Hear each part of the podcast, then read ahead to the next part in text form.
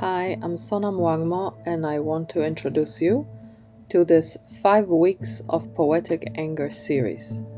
The first thing I want to say is that there is a justified and unjustified anger.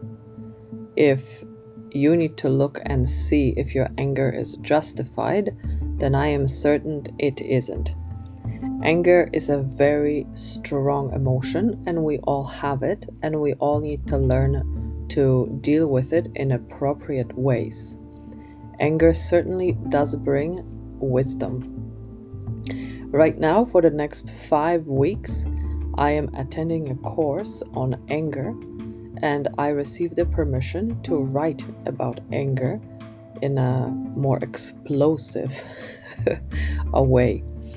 I'm very happy about this program, and um, this program is really designed to educate people in how to deal with difficult emotions. I chose to do this, and uh, I'm looking forward to the many benefits that this is going to bring to my life.